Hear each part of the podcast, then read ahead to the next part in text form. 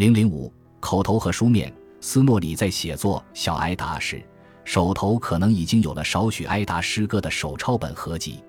但我们也不能低估中世纪的人到底可以在记忆中储存多少资料。斯诺里的脑海里无疑装满了海量的诗歌，当中既有吟唱诗歌，又有埃达诗歌。基于这些诗歌，或许还有散文体的重述故事，他从中提取出了写作《小埃达》所需的材料。实际上，斯诺里的著作为后世确立了北欧神话的形态。当灵活多变的故事被写成了白纸黑字，便会不可避免地导致这一结果。但神话从来就没有最原始的版本，想要确定谁才是第一个讲故事的人，这是不可能做到的。每个个体的重数合在一起，构成了我们对神话的结构和意义的总体认知。每个新的版本，不管是一整首诗、一个比喻复合词，还是一处用典，又或者是石雕、木刻、绘画。织物或瓷器上的形象，都能让我们对神话思维产生新的洞见，让我们了解神话是在怎样的情境下和运用它的文化发生关联的。我们将在第二章中看到，北欧神话对创世的解释不止一种，但争论哪种才是真的或原初的毫无意义。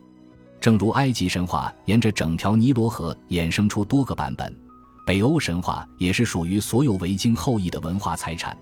不论他们生活在北欧世界的哪个角落，在所谓的维京大迁徙之中，古诺斯语族群离开斯堪的纳维亚，移居到不列颠的部分地区，到诺曼底，到北大西洋群岛。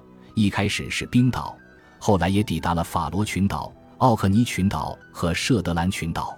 在晚些时候，他们定居格陵兰岛南部，甚至一度在北美建立了拓居地。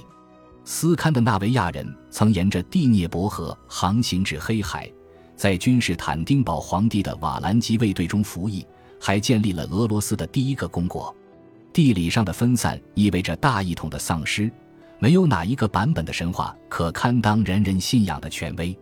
权威信条大多来自拥有经典的宗教，如犹太教、基督教和伊斯兰教。在这些宗教中，神圣经文逐渐演变。某些信念被公认为正统，然后进一步强化成真道。从丹麦的日德兰半岛，北到拉普兰边境，西到维京时代的都柏林，甚至格陵兰，南到诺曼底，东到君士坦丁堡，每个说古诺斯语的群落都信奉着一套不尽相同的神话，用它来履行神话的职责，解释形而上的大问题。当传说跨越地域的疆土，穿过语言的边界。他们自身也在发生变化。如果我们比较西格尔德其格弗里德的故事的不同版本，奥地利、德国传承自一千二百年左右的《尼伯龙根之歌》和第四章中重述的北欧诗歌散文版本，我们会发现主要人物之间的关系完全不同。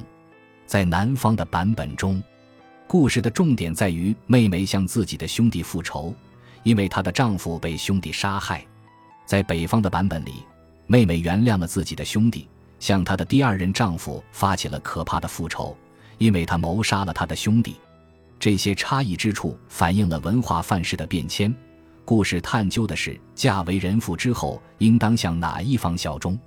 神话和传说是可塑一变的，当它们具备文化上的效用，它们就会被寄送、被重塑、被保存，通常是以书写或其他形式确定下来。一旦它们失去意义，它们就湮灭无迹。在北欧的神话体系之外，必然还有过大量关于神明和英雄的故事。这些居于一隅或广为流传的故事，如今已永远消失。本集播放完毕，感谢您的收听，喜欢请订阅加关注，主页有更多精彩内容。